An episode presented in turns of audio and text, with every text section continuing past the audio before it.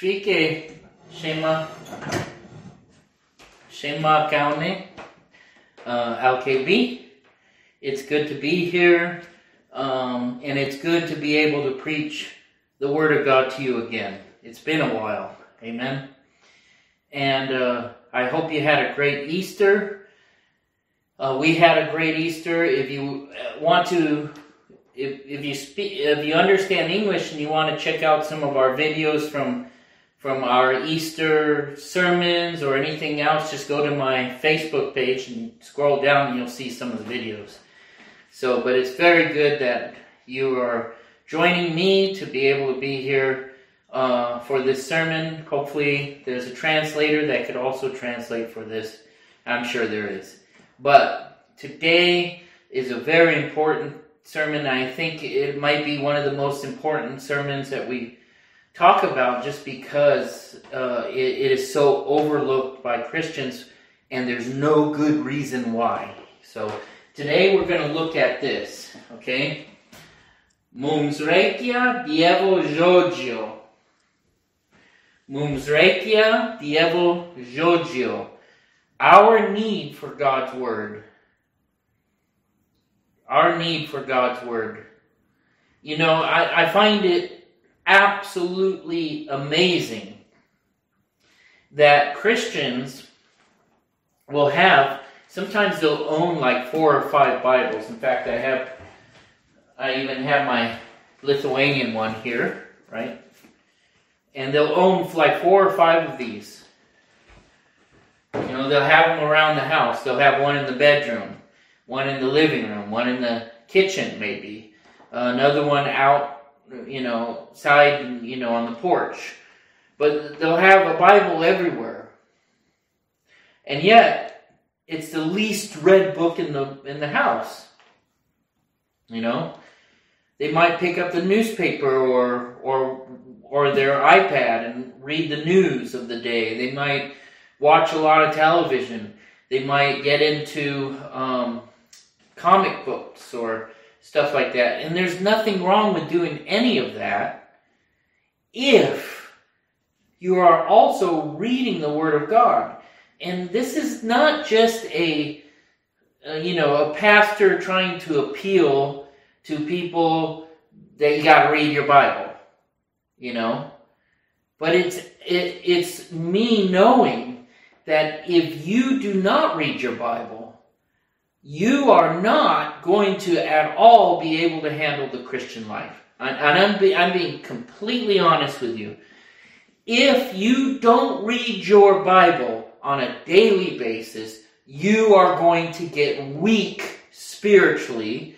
And not only are you going to get weak, but you, you will end up literally um, uh, becoming very carnal Christians Christians who live by their own desires and their own um, defensiveness rather than living by the very words of God. And this is why Christians are such bad representations of Jesus. Have you ever thought of that? I mean, why why is it that not a lot of people desire to become Christians? I, I spent some time with a guy who told me he said, The reason why I'm not a Christian is because I, I grew up in the church and I saw the way they acted to, to each other. And he said, I didn't want any of that. There was, it was, they were no different than people and the way they acted. And sometimes, he said, sometimes the people outside the church acted better to each other than people inside the church. How can that be? And to me, it's because they're not getting the, the power and the strength and, and the ability that we get from God's Word. You know, I, let, let's think of it this way. I'm going to I'm going to quote to you some stories from the Bible, right? But let's think of it this way, you know, Jesus, after his baptism, was led by the Spirit into the desert, you know. The Bible says it in Matthew chapter 4 and Luke chapter 4. You can look it up. Right? And when Jesus got out there, he spent 40 days and 40 nights in his human body uh, without food. And I know that some of you maybe have gone four or five days fasting. You know, some of the strong Christians in this group, you know, that are listening right now. Imagine 40 days with no food at all. You know, and I and I maybe maybe even no water. I'm not sure about the water, but for sure no food. Right? So Jesus was out there for that long, and then Satan comes to him at the end of this fast and he begins to tempt him. And he and basically this is how he tempts him. He says, "If you be the son of God." So he tempts him through his identity of who he is, right? Who he is, meaning that Satan wanted him to come back at him through who he was. And Jesus could have easily have defended himself as the Son of God because Satan absolutely knows that he is subject to the Son of God, right? He has to do, I mean, you, you see it in stories like the story of the demoniac that from Gadara. It's found in Mark chapter 5, right? The demoniac in Gadara, when he sees Jesus, he runs over to Jesus, falls down, and these hundreds of demons that are inside this guy fall down to Jesus, say, Please let us not go to the bottomless pit. Do not send us before our time. Right? And they're begging Jesus not to, to harm them. you know, Paul, Paul, when he's dealing with um, um, he when he was dealing with spiritual issues in, in Acts chapter 16, there's this demon possessed man, and he gets this visit from these these sons of Sceva, they're called sons of Sceva, and they come in and and they try to exorcise the demon out of the guy. They say they say we exorcise you in the name of Jesus, whom Paul preaches. And the demon looks at him and says, "Now I know Jesus, and I know Paul, but I have no idea who you are." And he he strips their clothes off and kicks them out of the house. They, he knew the demon knew Jesus and knew Paul, who Jesus who served Jesus, right? He had no idea who these guys were. They didn't have any power, right? Jesus, based on his own authority and his own power as the Son of God, could have just said, "Get behind me, Satan! I don't want anything to do with you. Uh, you know, you know you have to obey me, so get away from me." But Jesus didn't do that at all. Did you notice that? In the three times Satan comes to Jesus to, to tempt him, all three times he comes to Jesus, Jesus comes back with these words It is written. Parashiti. Or pa, is it paresh, parashiti? Yeah, parashiti. It is written. Every time. He said, he said, turn these stones into bread. Parashiti. Uh, up on the temple, right? Throw yourself down because the angels will come and bury you up. It says that in the scriptures. Satan's quoting scriptures, right? Bury you up, protect you, he'll bring you back up. And Jesus says, Parashiti. And up in the high mountain where he's looking over and seeing all the kingdoms, and and, uh, and the glory of them. It says, just fall down and worship me, and I'll give you these kingdoms. He says, parashiti. Parashiti, or parashita. It is written. You know, it is written. And that's the problem with a lot of people is they uh, is they don't realize what they have in this book.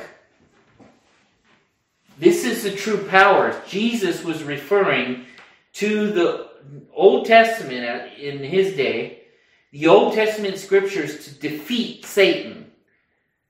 You know, turn these stones into bread. It is written, Man shall not live by bread alone, but by every word that proceeds out of the mouth of God. Deuteronomy chapter 8. Right? Throw yourself down, for angels will bear you up. It is written again, Satan. It is written again that you shouldn't tempt the Lord your God. That's Deuteronomy chapter 6. Right? And he takes him up to the high mountain, shows him all the world kingdoms of the world. I'll, if you worship me, you know, just bow down and worship me, I'll give them to you. It is written that you should worship the Lord your God, and him only shall you serve. So get away from me, Satan, and he runs. Satan runs away. Can't he can't take any more. Because this is the weapon. you know, when you look at a scripture like Ephesians chapter 6, in Ephesians chapter 6, you have this thing called the armor of God, and Christians love to do studies on the armor of God. Because, you know, you have all these different parts. You got the shield of faith, it's called, the breastplate of righteousness, you have the belt uh, that holds up the integrity of the believer, you have the feet shod with the preparation of the gospel of peace, you have the helmet that of salvation, of the gospel of salvation, and all those protect you from the battle that Satan's fighting against you and against all of us, you know. Why is this world full of evil? Because Satan's winning. And that's why we need the protection of the armor. But there's only one offensive weapon. You know, those are all defensive. You think about it. The shield is a defensive thing. The breastplate is a de- all of those are defensive things. The only offensive thing is it says, and the sword of the Spirit, which is the Word of God the sword of the Spirit, which is the Word of God, is the offensive weapon that attacks the demonic forces. It goes after the principalities and powers that are, are in the darkness of this world, right? You want to attack them, you've got to do it only through the Word of God. You know, it is the Word of God that is the power of God to destroy the enemy. You know? All the other ones are good for defense, but this is the only one for offense, right? And so what I want to do is I just want to to show you why the word of God is so valuable to the Christian. Okay? I could turn to many different things and do hours on study on this, but I just want to turn to one particular verse, and it's found in the book of Second Timothy chapter 3. I could just quote it. Second Timothy chapter 3. Okay, and it's found in verse 16. Paul, the apostle, is talking to his disciple, Timothy, right? And he's trying to teach him this is what you need to be a good pastor for the church in Ephesus. You need, you need these words I'm going to give you. And in it, he talks about Timothy and his great faith you know, he says, You have great faith, Timothy. And, and uh, you know, from the time you were a child, you learned the scriptures. And then, he, and then he says this He says, All scripture, all scripture, visas ra, uh, rashtas, right? All scripture. Visas rashtas. Visas rashtas is given by inspiration of God all scripture is given by inspiration of God. You know, the for for the Lithuanian word for that is the word ekvet. It's a what? Ik Vepti. Right? Evepti is given by inspiration or to inspire. Inspire. It's also the word for inhale, inhale, you know, to inhale with air, right? And, and it also is a word that means to spark, to make a spark, right? But though that's a lesser meaning for it. The main meaning is to inspire. And so it's given by inspiration of God, you know, uh, egvetas, But in the Greek, it's different. Let me show you the Greek, right? In the Greek, it's it looks like this. Uh,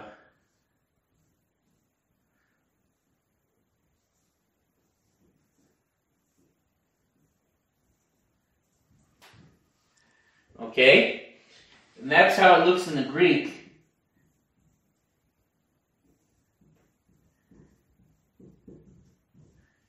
Okay, and basically theo comes the word theos, right, which means God. And pneustos is the word also for spirit, but it's also for the word wind or breath. Breath. So, theopneustos, which is the same word for ekvepti, theopneustos is God breathed. God breathed, right? And so God is breathing out. The scriptures is given, all scriptures are given by God's breath. That's very interesting, and I want to take you kind of on a biblical tour, if you don't mind me doing so. A biblical tour. So get your Bibles ready, right? Because in the Bible, uh, the Bible is very clear on on you know, God breathing and it, and it gives life. Let me show you the first one. Look at Genesis chapter 2. Genesis chapter 2. And we're going to look at verse 7. Genesis 2 7. I'm going to quote it from my mind. I, I have a pretty good memory of these verses.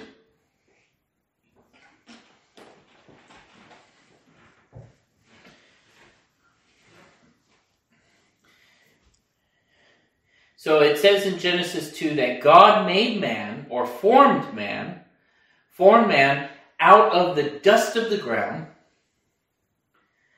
And when he did that, then he breathed in his nostrils what's called the breath of life.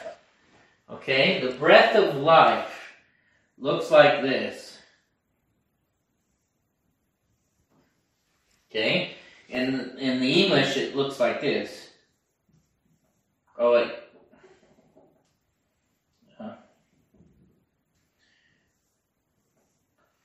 Ruach.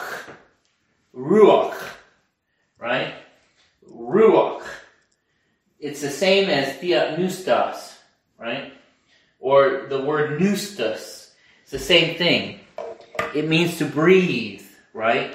Or it could mean wind also, wind is the same word, ruach. Another word, though, is spirit. Spirit is ruach. So, pneustos is the Greek. Ruach is the Hebrew word for spirit. And this is what he did. He breathed in his nostrils the breath of life, the ruach of life. He breathed that's also the verb form of ruach, into his nostrils the breath of life, the, the noun form, and man became a living soul. So, how did man come alive? How did man get life? He got it through God's breath, right? Turn to the book of Job.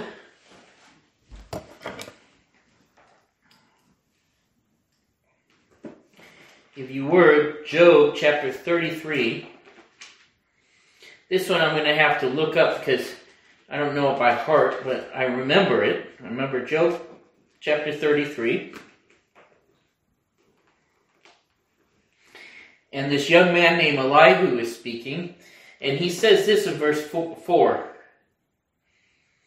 And he, there's also another place where he says this. It says, The Spirit of God has made me Okay? The Spirit of God has made me, and the breath of the Almighty gives me life.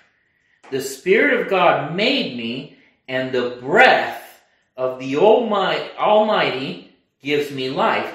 Now, in the Lithuanian, it's kind of interesting because they use the word um, alsavimas, alsavimas, and that's more like a breathing, and his breathing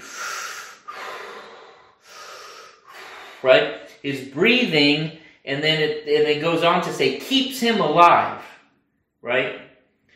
Uh, where in the New King James here it says, gives me life, keeps me alive, right? So it's not just made me alive, but in the Lithuanian version, you got al alsavimas, the breathing of God, and and it ends up saying keeps me keeps him alive or keeps me alive, keeps me living, right? So it's not just starts my life off, but it continues my life to breathe, right? And so I thought that was very interesting in the Lithuanian. But another verse is in Ezekiel chapter 37. So you can write all these down and look them up. So you got Genesis 2 7. You have Job chapter 33, verse 4. And then you have Ezekiel, Ezekiel chapter 37. In Ezekiel 37, you have the prophet Ezekiel standing uh, in this valley, and it's full of all these dry bones. You remember that story? the story of dry bones. In fact, I preached a sermon in Calvinus on the, the valley of dry bones, right? But you remember that what happens, God comes to him and says, Do you see these bones, Ezekiel, son of man? He says, Do you think they can live? And he says, uh, you know. he never wanted to answer him, right? He was a little bit worried. Well, you know, Lord. And he said, Oh, yes, they're going to live he said, they're going to be a great army because you're going to prophesy over them. And when you prophesy over them, they're going to come up. And then you prophesy to the wind, to the breath of God, Ruach, the breath of God, to breathe on them, and they will live. So, so he prophesied, they came up, the flesh came on them, they were standing up, but they had no life in them, the Bible says, and so he breathed to the four winds, and or he he prophesied to the four winds, and he said, "Breathe on these bones, that they, they, they breathe on this army, so it may live." And and the Bible says that the breath went into them, and they lived, and they were a living, strong army. See, these are all intimated in the Old Testament that it's God's Spirit being breathed on the person or in the person inspire, inspire, or inhaled in the person that causes them to become alive. And to, not only that, but as Job says, causes them to keep on living, right? So it was really interesting when Jesus got resurrected. Now, we just got over the resurrection of Jesus.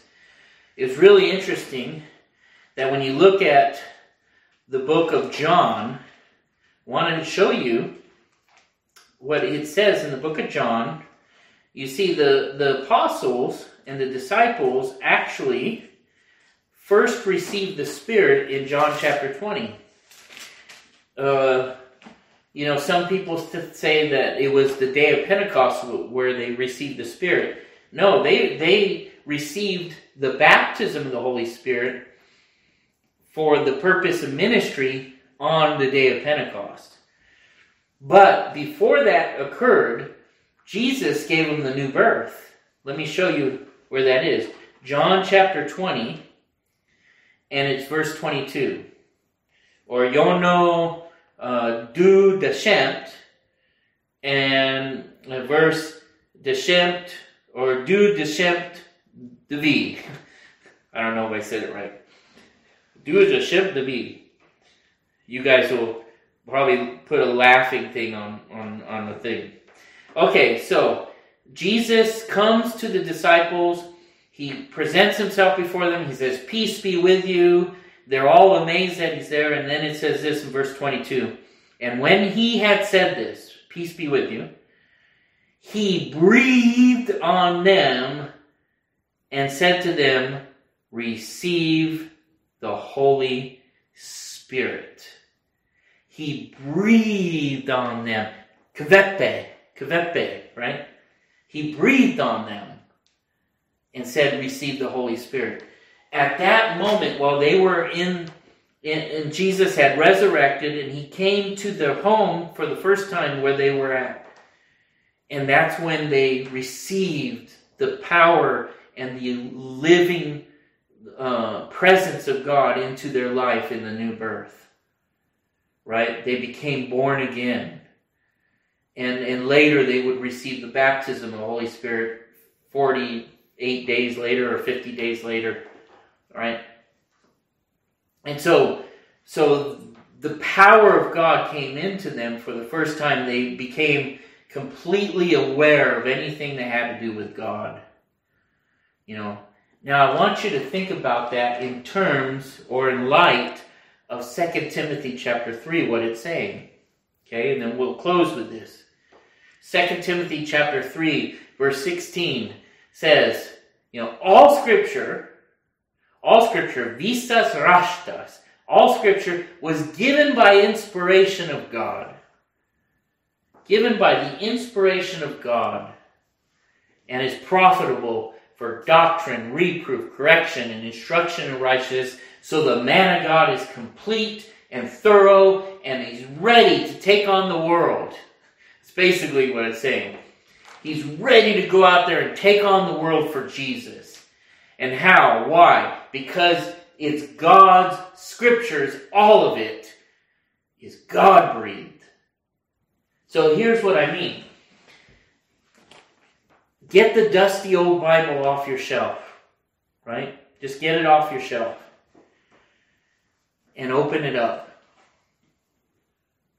and pray to God God, show me what you want from this book. Show me what you want. And just start reading. You know what happens when you start reading? And I, I'm not kidding. I'll tell you an experience.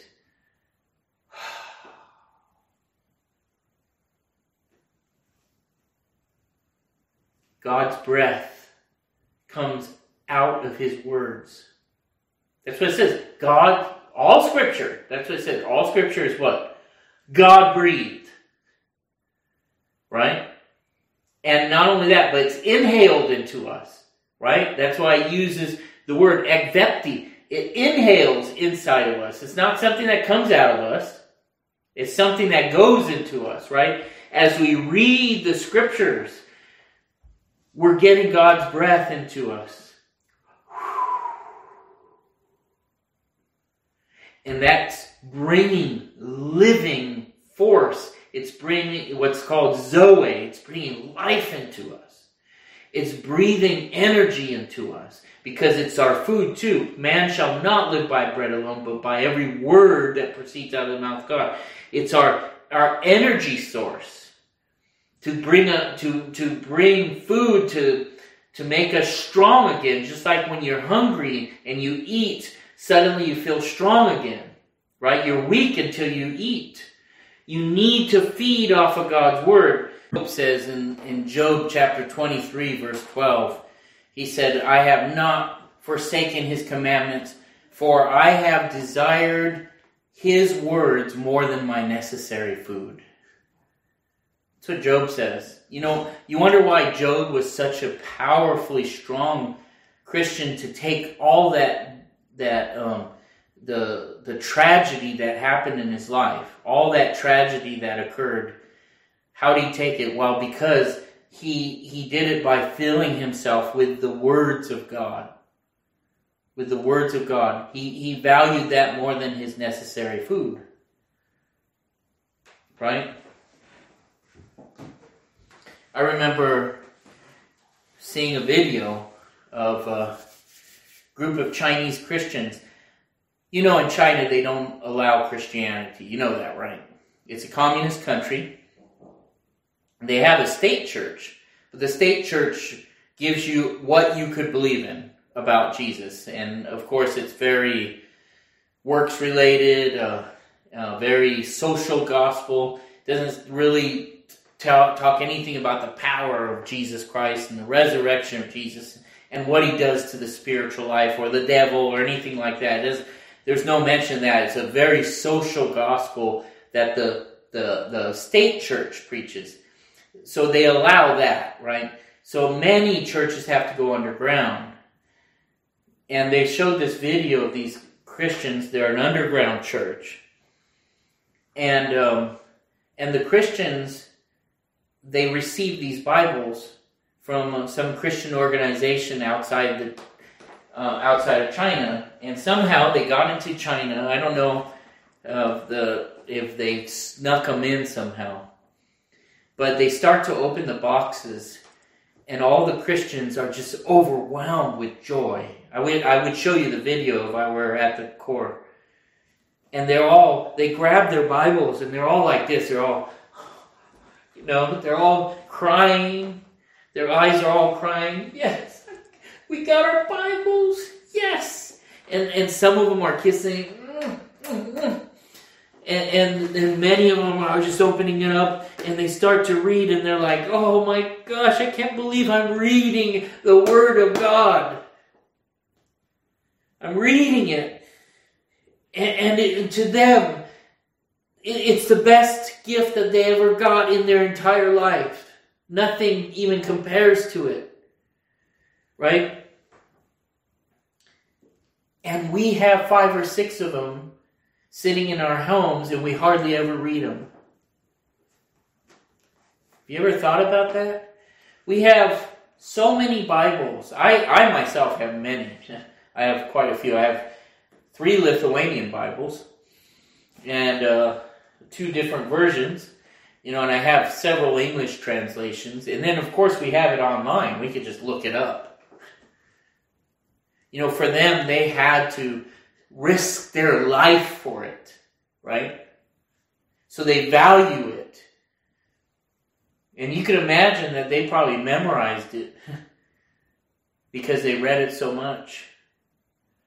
And that's why the Christians there could take the persecution and they could take the chance that, or they could defend their Christianity to the point where they they'll they'll mar- they'll become martyrs for the faith because they're willing to, because they have the power of God, the sword of the Spirit with them. And that sword of the Spirit helps them in their Christian walk become the kind of Christians God asked us to be. Mature Christians that are ready to take on the world. How do you do it? With the sword of the Spirit. But if the sword of the Spirit always is in its sheath, right? If it's never out of its sheath, it's going to do no good for your Christian walk. No good for your faith. No good for growing in the faith. You absolutely need this book. It's a must need. And so I want to pray with you guys. Father God, I just ask and pray. Lord God, that you reach out to the congregation and bless them with your word and show them the, that how important it is and how much they need it. In Jesus' mighty name, amen. Thank you.